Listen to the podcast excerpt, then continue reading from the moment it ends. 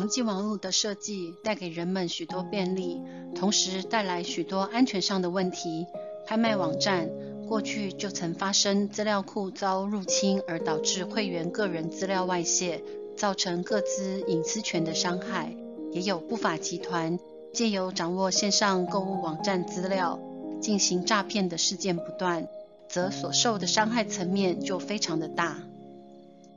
如果你是社群软体的重度使用者，那么一定要知道如何保护好自己的账号，因为个人账号出现异常时，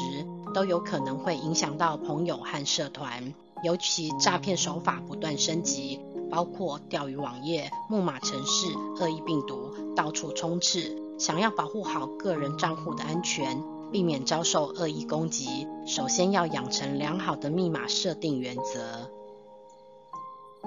请替你的每个社群媒体账号设定不同的密码。在设定账号密码时，最好是八个以上的英文大小写、数字、标点符号混合的组合，避免使用与账号名称相同、生日或电话号码，使用有意义的英文字类的密码，因为入侵者有可能会透过一些密码破解工具，轻松地将密码破解。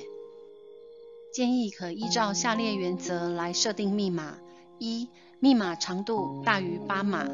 二、最好是英数字混杂，以增加破解的难度；三、不定期要更换密码；四、密码千万不要与账号相同；五、尽量避免使用有意义的英文单字作为密码。设定密码时必须非常小心，勿与他人分享个人资料。个人公开资料也应避免填写太多，尽量少在公用电脑中登入个人账户。如果在外因故需要使用他人电脑登入社交软体账号后，也要记得做登出的动作，以避免下一位使用者可以轻松进入你个人的社交软体内。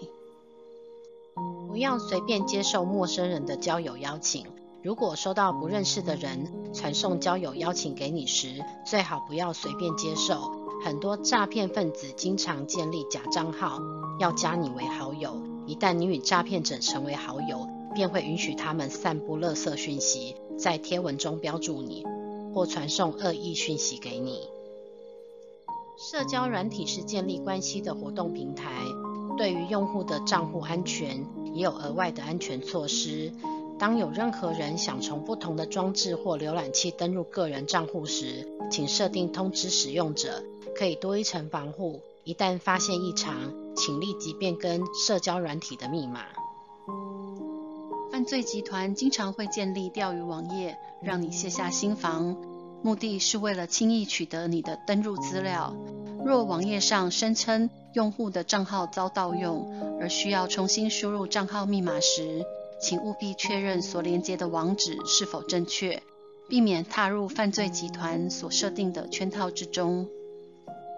从紫微斗数的角度来看，一个大限为期十年。如果这个大限有碰到天相星、文昌星或文曲星化忌，就有很高的机会遇到不同情况的诈骗，请大家要格外的小心。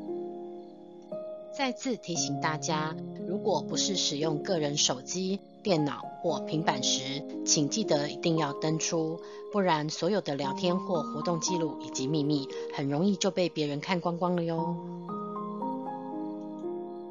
唐老师命理工作室一直陪伴在你们左右，今天就跟大家分享到这里喽。喜欢我们的内容，欢迎订阅我们的频道，我们下次再见。